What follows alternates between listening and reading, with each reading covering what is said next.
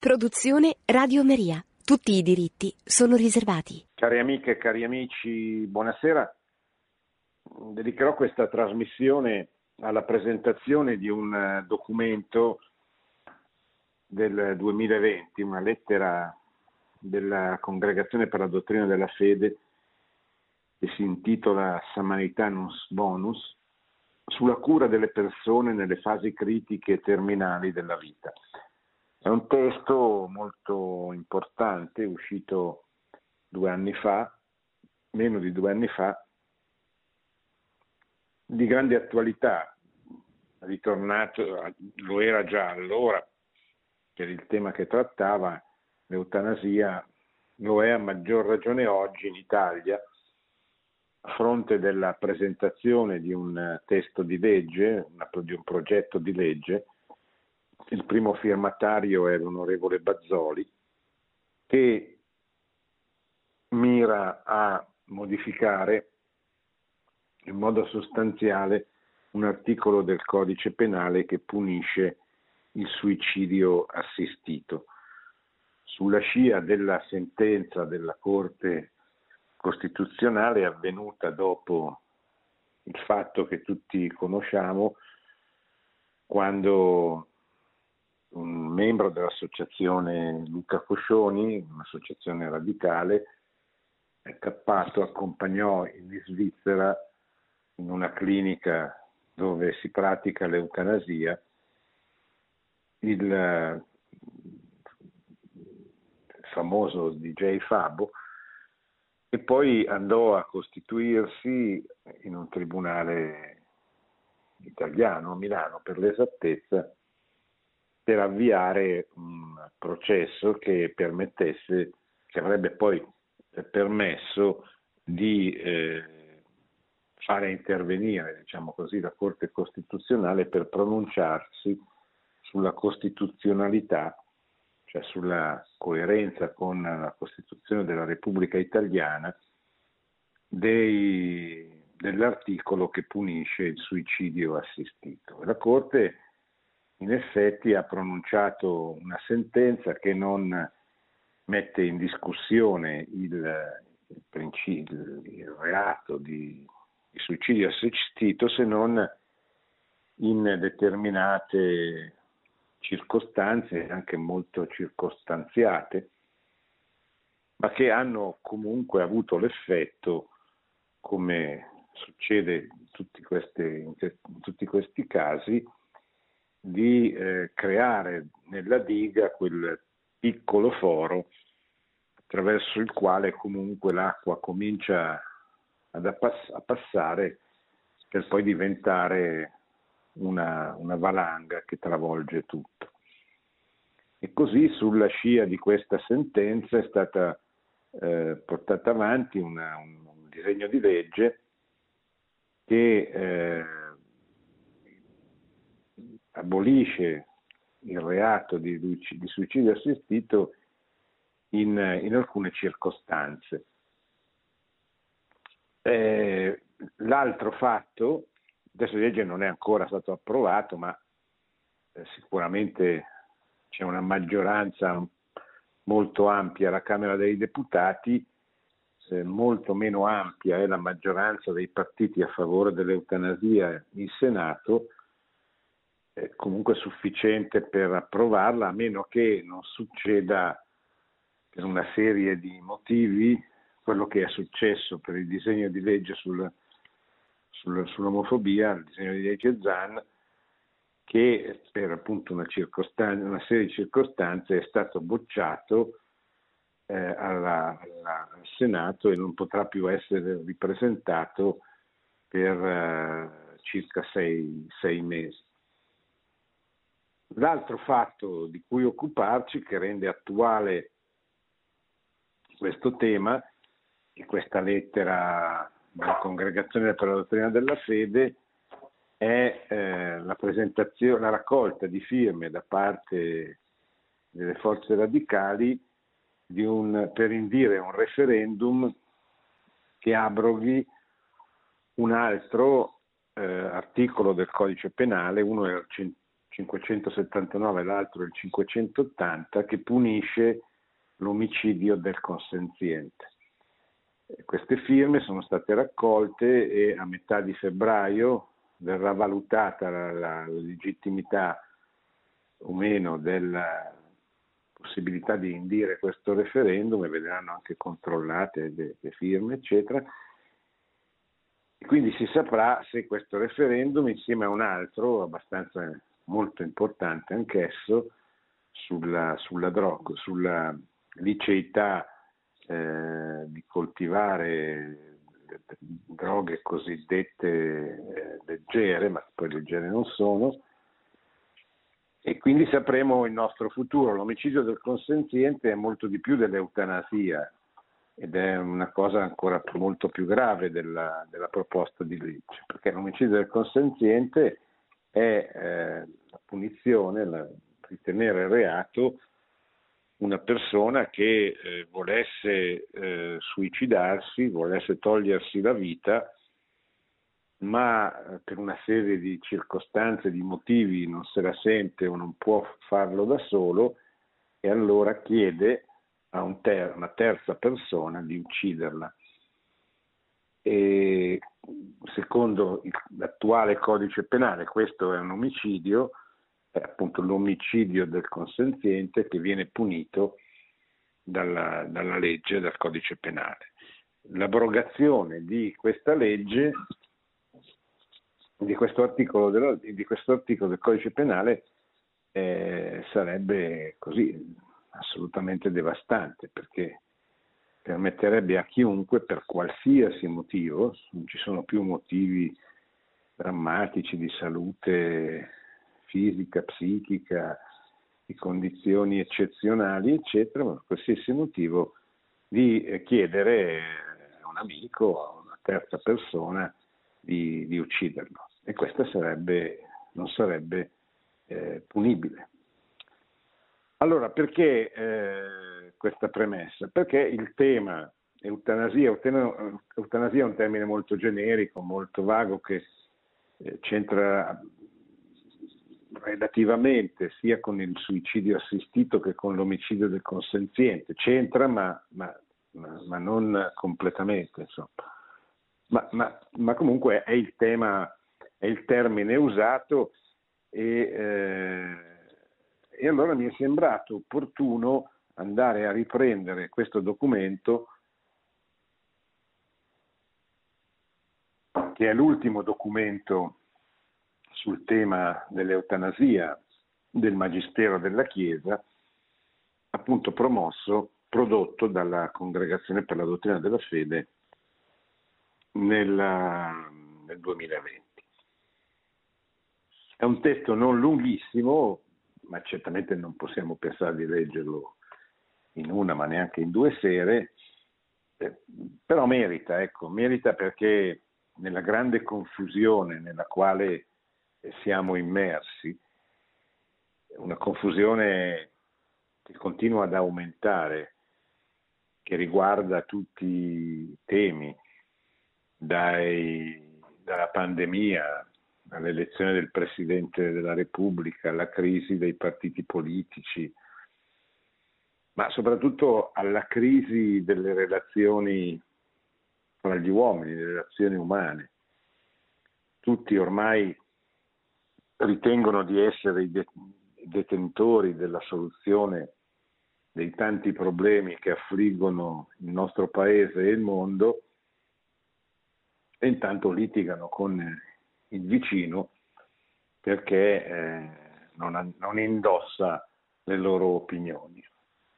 Allora, in questa grande confusione, che cosa bisogna fare? Eh, bisogna tenere i punti fermi. I punti fermi non sono le nostre opinioni, eh, non sono l'ultimo libro che abbiamo letto. Questa è arroganza, superficialità e presunzione. I punti fermi nella storia sono quelle realtà che non nascono dagli uomini ma nascono da Dio. E la realtà che non nasce dagli uomini ma nasce da Dio è la Chiesa Cattolica la quale non è una società esente dal male, dal peccato, dai, perché nella Chiesa Cattolica fanno parte, Chiesa, nella Chiesa Cattolica eh, sono inseriti tutti gli uomini battezzati e quindi ciascuno di noi è consapevole dei suoi peccati, dei suoi limiti. Quindi noi con i nostri peccati feriamo la Chiesa Cattolica così come con le nostre azioni buone la eleviamo. La Chiesa Cattolica è, eh, è il corpo di Cristo che è purissimo in testa, in cielo, è sporco del fango dell'umanità con i suoi peccati nelle sue membra che appoggiano sulla terra. E tuttavia questa Chiesa cattolica, non eh, quella che vorremmo, ma quella che incontriamo, questo Papa, questo Vescovo, questo Parroco, questo, questa associazione, questo movimento, cioè la realtà della Chiesa cattolica, la realtà concreta di oggi della Chiesa cattolica è assistita dallo Spirito Santo è guidata dallo Spirito Santo. Così come per eh, oltre duemila anni la Chiesa è sempre stata guidata dallo Spirito Santo, non ha eh, fatto soltanto del bene, non ha detto solo delle cose, eh, cioè non ha compiuto soltanto dei gesti, perché molti uomini che appartengono alla Chiesa Cattolica nel corso dei secoli hanno l'hanno danneggiata oggettivamente con il loro comportamento, così come ciascuno di noi la danneggia ogni volta che compie il male, ogni volta che compie il peccato. E tuttavia Dio non ha mai ritirato la sua promessa che leggiamo nei Vangeli, tu sei Pietro, su questa pietra edificherò la mia chiesa e le porte dell'inferno non prevarranno contro di essa non ha mai rinnegato questa assistenza speciale, questo prete speciale che siede nella cattedra di Pietro a Roma, che è il vicario di Cristo e successore di Pietro. Perché eh, il Papa, i papi, non, non un Papa, ma i papi, tutti, anche quelli che si sono macchiati di cose che sarebbe meglio dimenticare, di nefandezze, eccetera, sono comunque stati assistiti nel, dallo Spirito Santo nella, nella proclamazione della verità per quanto riguarda la fede e la morale. È, questi sono gli ambiti della cosiddetta infallibilità pontificia, quel dogma stabilito dal Concilio Vaticano I a Roma nel 1870, che appunto stabilisce l'infallibilità del Papa quando si pronuncia nel suo magistero straordinario, ma anche nel suo magistero ordinario, cioè nelle encicliche, nei discorsi, eccetera, quando si pronuncia in materia di fede e di morale. Allora, nei grandi momenti di confusione come il nostro, sempre, ma in modo particolare in questi momenti della storia, eh, quello che un, un, cristiano, un credente, una persona di buon senso dovrebbe fare è mettere un po' da parte le proprie opinioni, le proprie riflessioni, per quanto scientifiche, intelligenti, dotte possano essere, e eh, diciamo così, eh, lasciarsi ispirare da quello che la Chiesa insegna costantemente con le sue modalità, con i suoi documenti, con i suoi papi che sono molto diversi gli uni dagli altri, ma che eh, hanno questa caratteristica, questo dono che li accomuna, cioè il fatto di essere assistiti, assistiti da qualche cosa che va ben oltre l'umanità, che va ben oltre la natura, da qualcosa di soprannaturale, cioè da Dio. E allora, siccome il tema di oggi, uno dei temi di oggi che eh, la Chiesa, si, il mondo si viene ad affrontare, il mondo occidentale in particolare, perché è chiaro che eh, la situazione culturale, politica, sociale in Asia, in Africa, nelle altre culture, nelle altre civiltà è molto diversa. Per quanto riguarda il mondo occidentale, il tema dell'eutanasia è un tema eh, all'ordine del giorno, nel senso che in molti, non in tantissimi, ma in molti, in alcuni, mi pare quattro paesi dell'Occidente, l'eutanasia è stata completamente legalizzata, la prepista è stata l'Olanda, e in tutti gli altri c'è una forte pressione da parte di alcune forze ideologiche e politiche per, perché l'eutanasia diventi legge dello Stato, cioè venga autorizzata.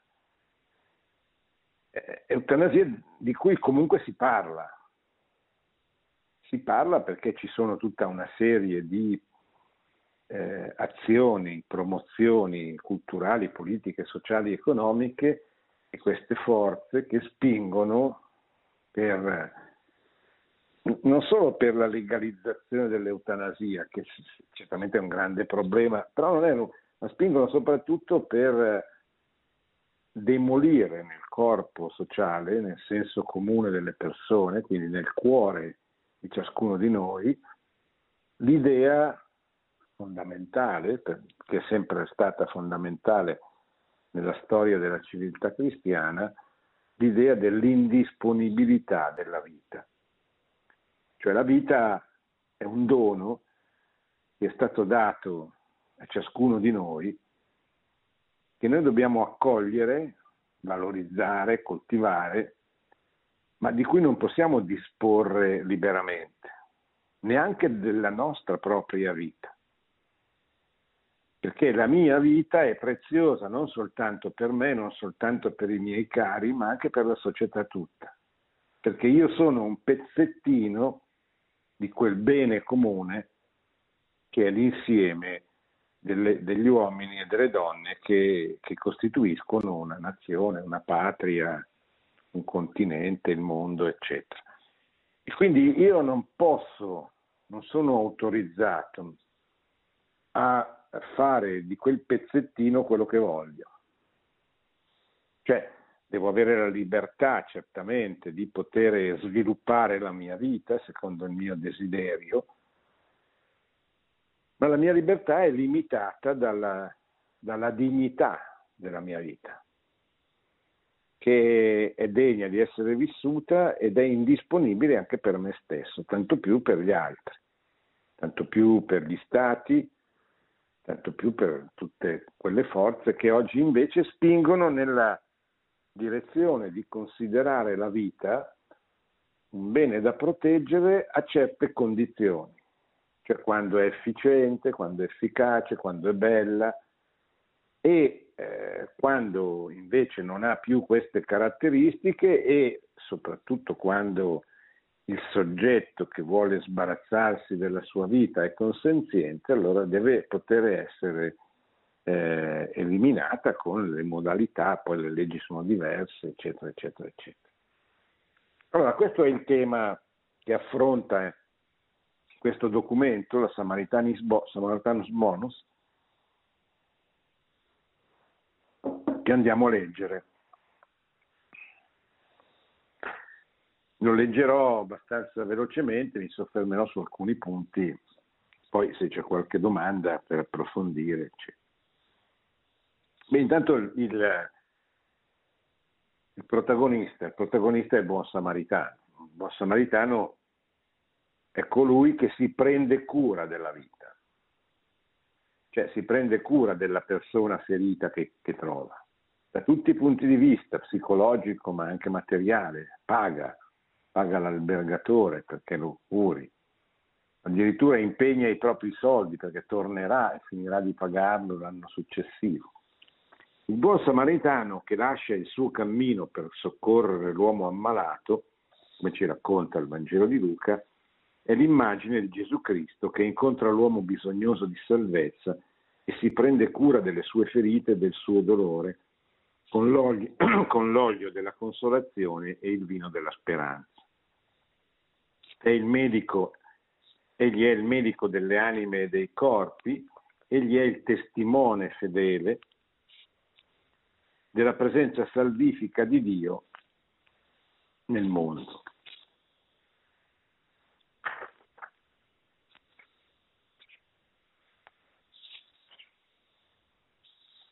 Ma come rendere oggi questo messaggio concreto? Benissimo, questa è una bellissima immagine che ci dà il Vangelo, ma come possiamo concretizzarla oggi?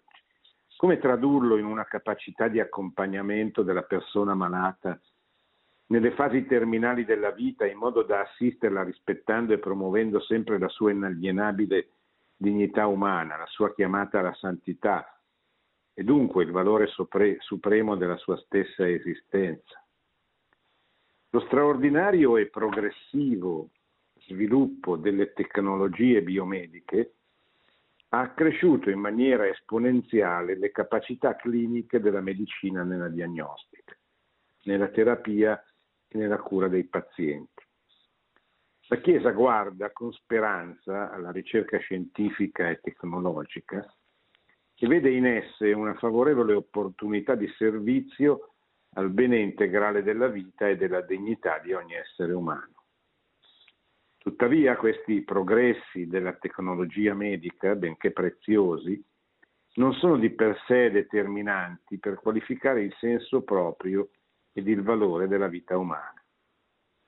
Infatti ogni progresso nelle abilità degli operatori sanitari richiede una crescente e sapiente capacità di discernimento morale per evitare un utilizzo sproporzionato e disumanizzante delle tecnologie, soprattutto nelle fasi critiche o terminali della vita umana.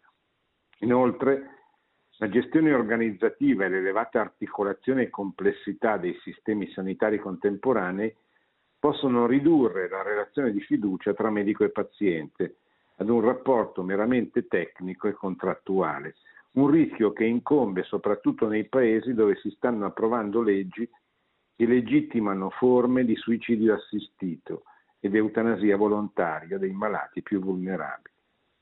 Esse, queste leggi, negano i confini etici e giuridici dell'autodeterminazione del soggetto malato, oscurando in maniera preoccupante il valore della vita umana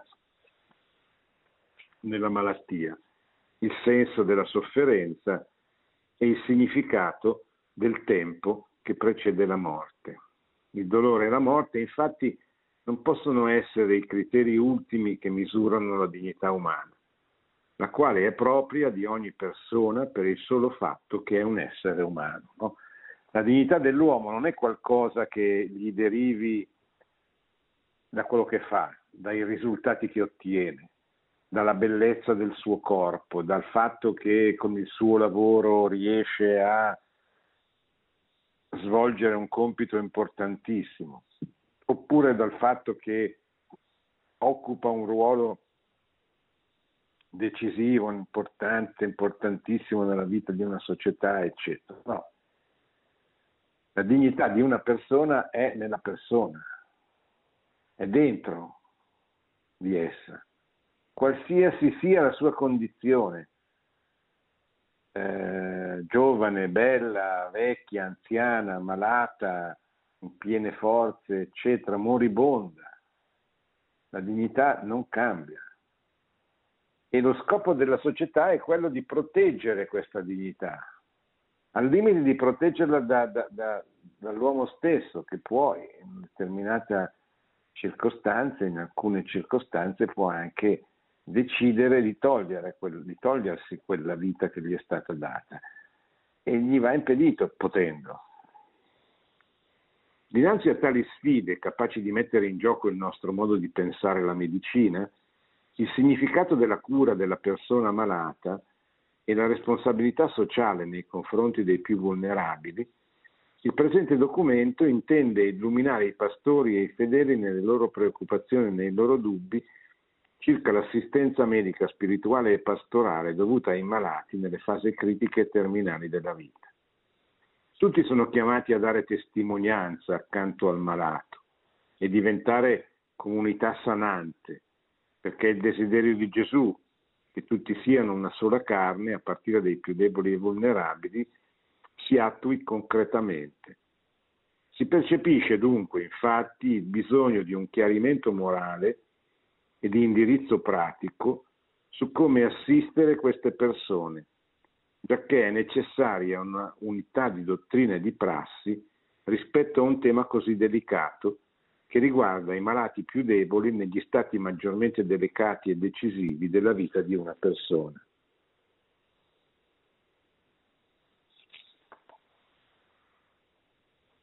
Diverse conferenze episcopali nel mondo hanno pubblicato documenti e lettere pastorali con le quali hanno cercato di dare una risposta alle sfide poste dal suicidio assistito e dall'eutanasia volontaria legittimati da alcune normative nazionali, con particolare riferimento a quanti lavorano o sono ricoverati all'interno delle strutture ospedaliere, anche cattoliche.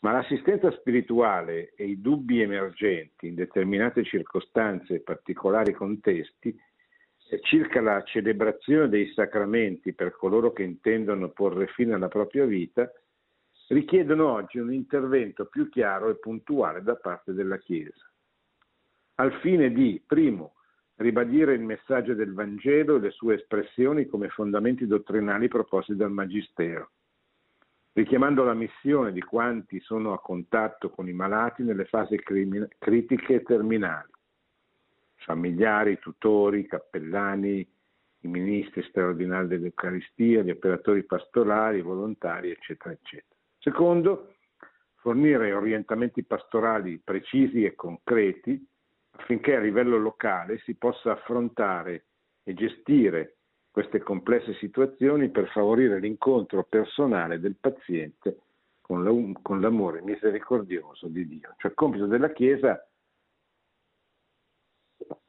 è quello di dare delle risposte, di chiarire, di aiutare a superare questa confusione di cui parlavo prima, che è molto diffusa proprio per l'abilità, l'abilità anche di queste forze eh, radicali che tendono a ribaltare completamente il senso comune, cioè a far passare come un atto d'amore non il prendersi cura del malato, non lo stare accanto al malato, non fare come fece il buon samaritano, che appunto lo portò, portò il malato in ospedale, nell'albergo, lo fece curare, se ne fece carico. Ma queste forze stanno tentando invece di ribaltare il senso comune, cioè l'atto d'amore è aiutare la persona a togliersi la vita, la persona che non ne può più, la persona che soffre, secondo criteri anche molto soggettivi, ma i più eclatanti sono certamente eh, situazioni di grande sofferenza, di straordinaria sofferenza. E invece appunto di eh, andare incontro a questa sofferenza, di prendere per mano, di prendersi cura dell'ammalato, la soluzione è fare scomparire l'ammalato stesso. È un po' anche l'atteggiamento diffuso nei confronti della morte che è talmente, diciamo così, sponsorizzata nei film, nei mezzi di comunicazione e completamente invece eliminata dalla vita reale. E questo crea degli squilibri culturali di cui poi vedremo perché la terza parte di questa lettera si occupa proprio di questo. Cominciamo dalla prima parte, intitolata Prendersi cura del prossimo. È difficile riconoscere il profondo valore della vita umana quando, nonostante ogni sforzo assistenziale, essa continua ad apparirci nella sua debolezza e fragilità. La sofferenza, lungi dall'essere rimossa dall'orizzonte esistenziale della persona, continua a generare un'inesauribile domanda sul senso del vivere. La soluzione a questo drammatico interrogativo non potrà mai essere offerta solo alla luce del pensiero umano, poiché nella sofferenza è contenuta la grandezza di uno specifico mistero che soltanto la rivelazione di Dio può svelare. Il mistero della sofferenza, il mistero del dolore, è uno dei misteri più grandi della, dell'umanità. Cioè noi diciamo il dolore è stato introdotto nella storia come conseguenza del peccato originale, tutte cose vere, che è bene, più che bene, è doveroso sapere per capire, diciamo così, per almeno darci una risposta. Però dobbiamo anche essere consapevoli che questa è una risposta che non risponde, perché non riesce a penetrare dentro il mistero della morte, il mistero della sofferenza. È solo la fede C'è solo la rivelazione, solo la contemplazione del dolore di Gesù Cristo. Non, non dico che ci, ci aiuta, ci, ci, permetta di capire, ma ci, ci mette dentro il mistero. E allora noi pensiamo, riflettiamo, guardiamo, contempliamo questo Dio che si fa carne, si fa uomo, e per salvare tutti gli uomini di tutti i tempi, prima e dopo la sua venuta, si fa carico di tutti i peccati, di tutti gli uomini di tutti i tempi. Questo è il senso della sua sofferenza. La grandezza di quella volontà di comunicarci quanto enorme sia stato il peccato di Adamo ed Eva al, al punto da dover pretendere un sacrificio così grande, il sacrificio del figlio di Dio, il sacrificio della croce del figlio di Dio. E allora dobbiamo chiederci, ma quanto è grande è stato questo peccato, il peccato originale, i peccati che sono venuti dopo Adamo ed Eva, pensate fino al diluvio, quanto odio, quante lotte intestine fra fratelli, Caino che uccide Abele, al punto da costringere Dio a punire l'umanità, a punirla in una maniera così forte e radicale che Dio dirà, prometterà che non ci sarebbe mai stato più un, un secondo diluvio universale. Allora noi guardando le piaghe, le spine, il, costa, il dolore, la ferita al costato, eh, le frustate che, che, Gesù ha ricevuto, ha voluto ricevere, per indicarci la strada, che la strada della, della redenzione passa attraverso il sacrificio della croce. Questo ha voluto eh, insegnarci. In particolare, eh, noi guardando questo capiamo qualche cosa in più della grandezza del mistero della sofferenza. C'è un bellissimo documento, una lettera apostolica di San Giovanni Paolo II, appunto intitolata eh, Salvifici Doloris, cioè la, la capacità salvifica del dolore. Il dolore è straordinariamente pesante, anche solo da guardare, da contemplare, ma è anche altrettanto straordinariamente salvifico.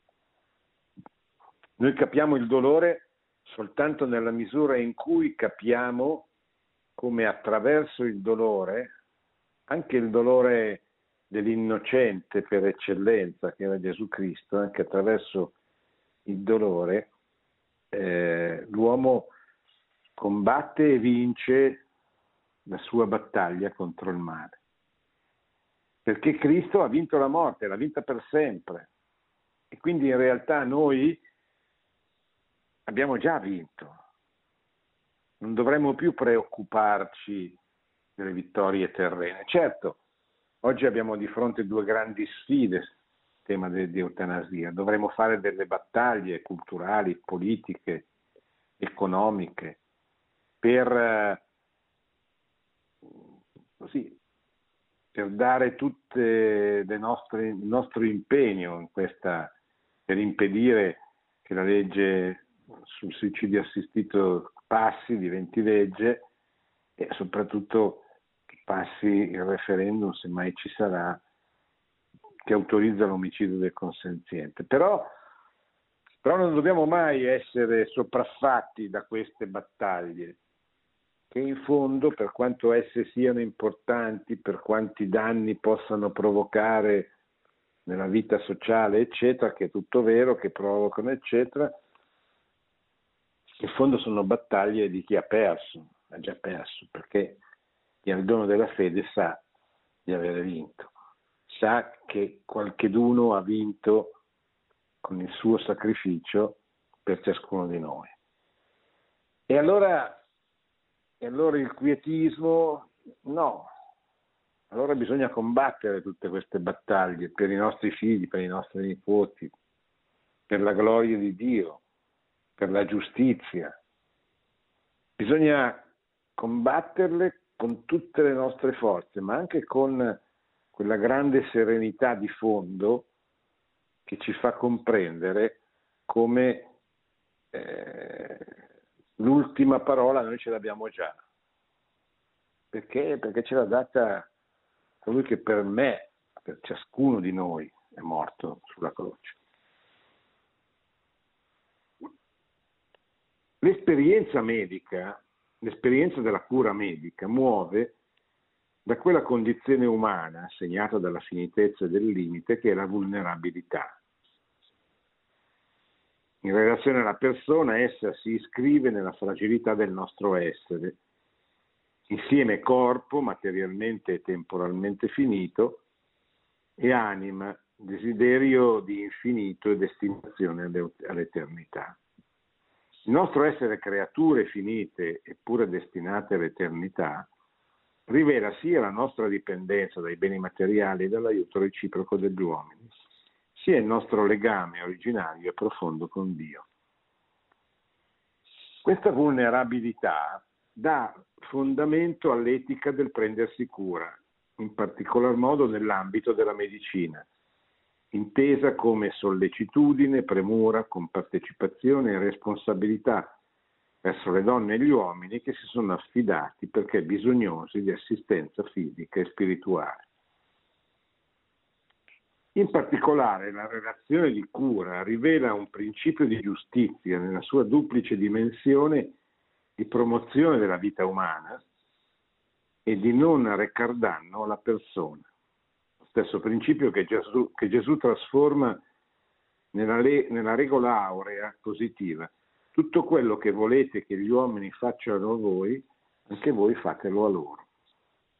Questa è la regola che nell'etica medica tradizionale trova una eco nell'aforisma primum non nuocere, cioè prima, per prima cosa non nuocere, non, non danneggiare. La cura della vita è dunque la prima responsabilità che il medico sperimenta nell'incontro con il malato, cioè eh, prendersi cura di quella vita. No? Il samaritano vede il ferito sulla strada, gli altri, gli intellettuali dell'epoca, i, le persone importanti, famose, eh, passano e fanno finta di niente. Lui no. Lui fa quello che, eh, che, che è giusto che, che, venga fatto, che debba essere fatto. È giusto secondo natura, eh, è, è, giusto eh, secondo la, l'insegnamento cristiano, secondo la rivelazione. Essa questa cura della vita, non è riducibile alla capacità di guarire l'ammalato, essendo il suo orizzonte antropologico e morale più ampio. Anche quando la guarigione è impossibile o improbabile, L'accompagnamento medico-infermieristico, cura delle funzioni fisiologiche essenziali del corpo, psicologico e spirituale, è un dovere ineludibile, poiché l'opposto costituirebbe un disumano abbandono del malato. Cioè, eh, il compito del, del buon samaritano, cioè il compito del medico, non è solo quello di guarire, è quello di prendersi cura. Cioè non è che siccome se il, malato, se il malato è inguaribile allora lo si abbandona al suo destino. Eh, la funzione, il compito, il ruolo del medico non è solo quello di preoccuparsi della guarigione, ma è proprio quello di prendersi cura, cioè di accompagnarlo anche nel, nel caso che, eh, come poi vedremo, la sua vita, la vita del malato, fosse nella fase terminale. La medicina infatti, che si serve di molte scienze, possiede anche una importante dimensione di arte terapeutica, che implica una relazione stretta tra paziente, operatori sanitari, familiari e membri delle varie comunità di appartenenza del malato. Arte terapeutica, atti clinici e cura sono inscindibilmente uniti nella pratica medica, soprattutto nelle fasi critiche e terminali della vita. Il buon samaritano infatti non solo si fa prossimo, ma si fa carico di quell'uomo che vede mezzo morto sul ciglio della strada investe su di lui non soltanto i soldi che ha, ma anche quelli che non ha e che spera di guadagnare a Gerico, promettendo che pagherà al suo ritorno. Così Cristo ci invita a porre fiducia nella sua invisibile grazia e spinge alla generosità basata sulla carità soprannaturale, identificandosi con ogni malato. Ogni volta che avete fatto queste cose a uno solo di questi miei fratelli più piccoli, l'avete fatto a me l'affermazione di Gesù è una verità morale di portata universale. Si tratta di prendersi cura di tutta la vita e della vita di tutti, per rivelare l'amore originario e incondizionato di Dio, fonte del senso di ogni vita. A tal fine, soprattutto nelle strutture ospedaliere e assistenziali ispirate ai valori cristiani, ce ne sono molte, è più che mai necessario fare uno sforzo, anche spirituale, per lasciare spazio ad una relazione costruita a partire dal riconoscimento della fragilità e vulnerabilità della persona malata. La debolezza, infatti, ci ricorda la nostra dipendenza da Dio e invita a rispondere nel rispetto dovuto al prossimo. Da qui nasce la responsabilità morale, legata alla consapevolezza di ogni soggetto e si prende cura del malato, medico, infermiere, familiare, volontario, pastore. Trovarsi di fronte a un bene fondamentale e inalienabile, la persona umana, che impone di non poter scavalcare il limite in cui si dà il rispetto di sé e dell'altro, ossia l'accoglienza, la tutela e la promozione della vita umana fino al sopraggiungere naturale della morte. Si tratta in tal senso di avere uno sguardo contemplativo e sa cogliere nell'esistenza propria e altrui un prodigio unico e irripetibile, ricevuto e accolto come un dono. È lo sguardo di chi non pretende di impossessarsi della realtà della vita, ma sa accoglierla così com'è, con le sue fatiche e le sue sofferenze, cercando di riconoscere nella malattia un senso dal quale si lascia interpellare e guidare, con la fiducia di chi si abbandona al Signore della vita che in esso si manifesta. Certamente la medicina deve accettare il limite della morte come parte della condizione umana. Arriva un momento nel quale non c'è che da riconoscere l'impossibilità di intervenire con terapie specifiche su una malattia che si presenta in breve tempo come mortale. È un fatto drammatico che si deve comunicare al malato con grande umanità e anche con fiduciosa apertura alla prospettiva soprannaturale, consapevoli dell'angoscia che la morte genera, soprattutto in una cultura che la nasconde.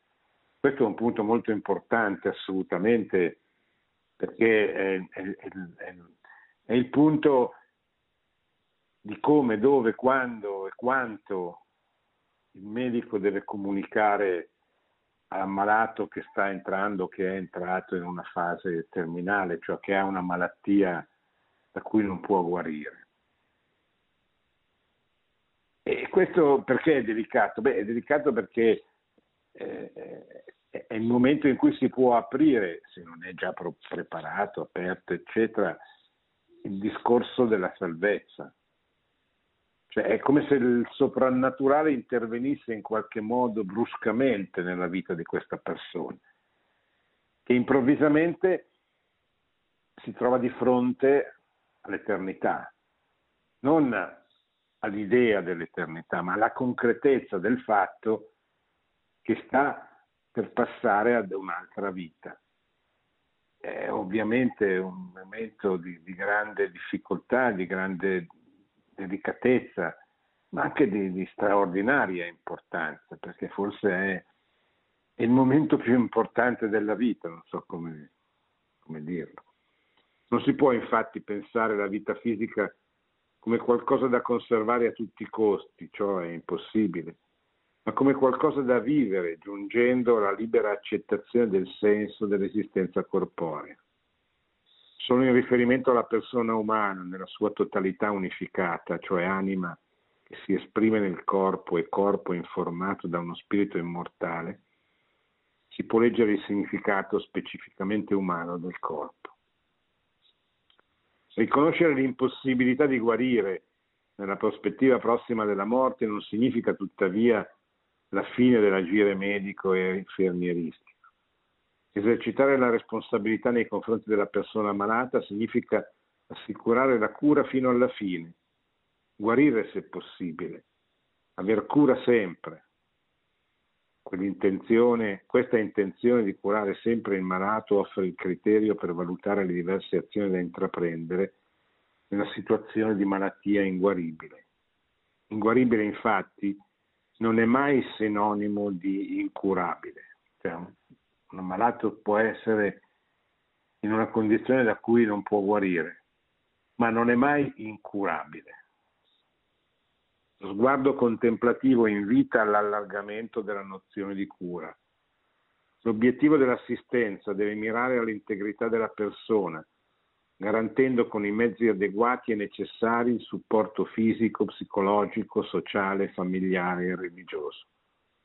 La fede viva mantenuta nelle anime delle persone astanti, può contribuire alla vera vita teologale della persona malata, anche se questo non è immediatamente visibile. La cura pastorale di tutti, familiari, medici, infermieri, cappellani, può aiutare il malato a persistere nella grazia santificante e a morire nella carità, nell'amore di Dio.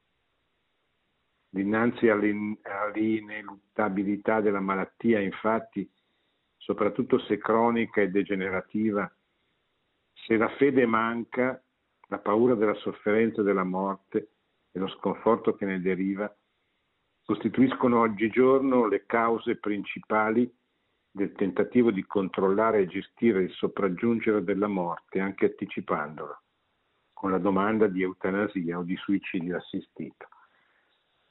Spesso, dice la lettera, il suicidio assistito o l'eutanasia nascono proprio in questa circostanza, cioè di fronte a un uomo davanti alla malattia non ha più speranza, perché non ha la speranza soprannaturale.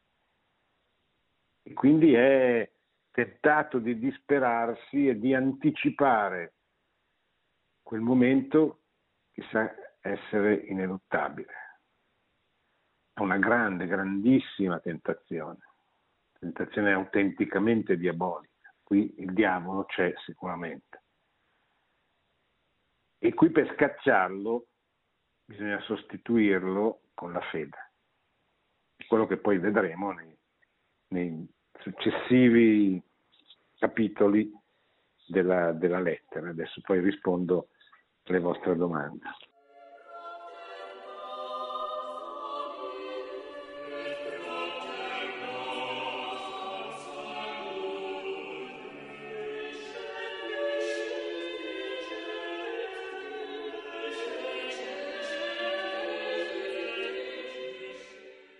Pronto? Eh, buonasera professore, sono Walter da Carboni, il programma come sempre è bellissimo. Ecco, volevo chiedere sul eh, tema degli anziani, no? che si può collegare appunto col suo discorso. Eh, oggi lo sappiamo, essere, ormai la vecchiaia non può essere vista come un'età della decadenza, come il tramonto della vita, bisogna riscoprire questo momento, questo periodo de, della vita del, dell'essere umano Ecco, c'è un, anche un proverbio africano che dice che quando muore un anziano è come se una biblioteca intera vada in fumo, con, appunto per capire eh, che, eh, quanto sia importante nell'anziano l'esperienza, la memoria. Ecco, ehm, eh, eh quindi io credo che sia importante riscoprire in questa società, come diceva lei, efficientista, eh, consumista, eccetera, che, si, te- che si, si, cerchi di riscoprire ecco, questa età, questo periodo della vita. La ringrazio, sì. buona serata a tutti. Sì. Beh, è quello che dice sempre il Papa, uno dei suoi argomenti forti. Quando parla dei nonni, eh, in realtà appunto sta parlando di questa fase della vita che lui dice essere una fase importantissima, soprattutto per i nipoti, perché è la fase appunto dell'esperienza, della memoria e quindi dell'educazione. Ricorda appunto come spesso i genitori non hanno tempo di stare con i loro figli, soprattutto nella società di oggi, e invece i nonni sono quelli che spesso li educano veramente. E i nonni sono i custodi della, della memoria. E quindi coloro che attraverso la memoria trasmettono una tradizione, una, una visione del mondo, che aiutano i bambini a costituirsi quel, quel patrimonio fondamentale che poi rimarrà e li, li, li accompagnerà per tutta la vita. Pronto? Pronto? Sì, Pronto? Prego. Lei ha parlato in una maniera stupenda, ha toccato tu, tutto quanto quello che poteva dire, però a un cristiano, perché oggigiorno viviamo, come lei sa, abbastanza eh, eh, in maniera edonistica, cioè maniera, eh, come si dice, senza fede. Non, non, si parla tanto, cioè, il cristianesimo vero lo conoscono in pochi, la carità, quella che dice San Paolo, eccetera. Perché, per esempio, io ho uh, una persona che ha l'Alzheimer, o poi un'altra persona, non disse tanto, che purtroppo lei ha nominato il dottore, il medico, il paramedico, il volontario, tutte queste persone oggigiorno vanno pagate e tanta mm. gente non ce la fa il resto, quello che ho detto prima, è sacrosanto, è tutto oro che mi ha fatto tanto bene perché lo spiego meglio. Però il momento pratico della, per risolvere la questione di un malato che c'è a casa o ce n'è due è, è difficilissimo oggigiorno. Sì, anche la famiglia un pochino può essere, poi la famiglia deve essere cristiana, la persona che, che, sta male deve essere abituata alla morte, qui ci abituiamo soltanto alla vita, non ci prepariamo mai alla morte. Se io parlo di una persona devi morire, devi... non andano via, mi scacciano. E eh beh, signora, lei è, anzi, da dove chiama, signora? A Roma, da Roma, da, da Roma. Ah, da Roma.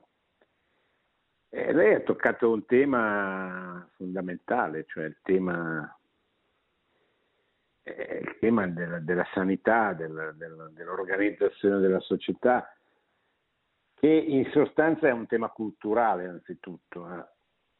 spirituale e culturale. cioè eh, che cosa si mette al centro della vita. E al centro della vita bisogna mettere l'eternità. Se si mette l'eternità, se si mette la convinzione che l'uomo creato è creato per sempre, cioè non è che è destinato soltanto a esaurire la sua esperienza in questa vita terrena. E con la morte finisce tutto, ma è destinato all'eternità. E cambia tutto, ma cambia la società, cambia l'organizzazione della società, cambia la politica, cambia l'economia. Il problema è come fare a convincere di questo. perché questo non è un argomento dove basta la ragione, certamente ci vuole l'uso della ragione. Ci sono delle cose che la nostra ragione intuisce, può spiegare, può far vedere, eccetera. Quantomeno l'esperienza, ecco. cioè l'esperienza della sofferenza e della morte è sotto gli occhi di tutti, anche di quelli che non vogliono vederla, ma, ma, ma comunque c'è. Il passaggio poi è il credere, cioè il passaggio successivo è credere nella vita eterna.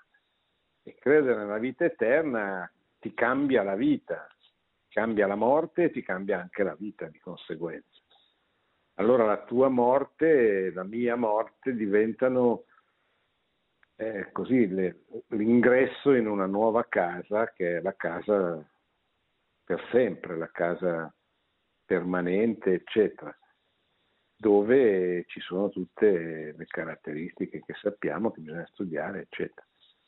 Come fare questo passaggio? È difficile, si possono usare degli argomenti, certo, ma non sono quelli decisivi. Bisogna stare vicino a queste persone, così come qualcuno è stato vicino a noi e ci ha aiutato a ritrovare la fede, così dobbiamo fare noi, parlando, ma senza esagerare, stando proprio vicino, cioè prendendosi cura non solo dell'ammalato, ma anche della persona che abbiamo vicino.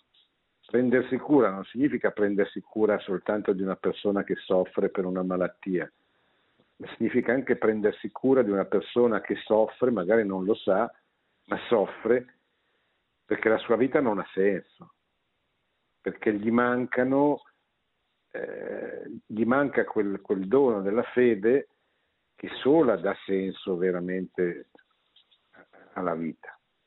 Bene, siamo arrivati alla fine, abbiamo cominciato a leggere la Samaritanus Bonus, lettera della Congregazione per la Dottrina della Fede del 2020 sulle persone, sul, sullo, sullo stato delle persone in fase terminale e quindi sostanzialmente sul tema dell'eutanasia, del suicidio assistito, dell'omicidio del consenziente, che come vi ho detto sono oggetto e saranno sempre di più oggetto di una campagna pubblica, sia che ci sia in primavera il, il, il referendum richiesto dai radicali per abrogare il divieto dell'omicidio del consenziente, sia che cerchi di passare la legge, primo firmatario l'onorevole Bazzoli, sul suicidio assistito.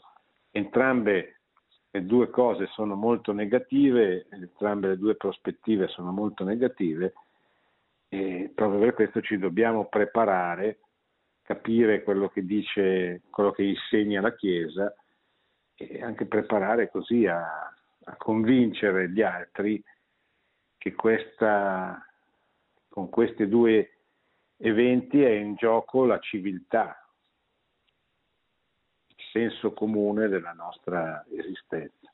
Per cui diamoci da fare, studiamo e preghiamo soprattutto tanto. Buona settimana a tutti. Produzione Radio Maria. Tutti i diritti sono riservati.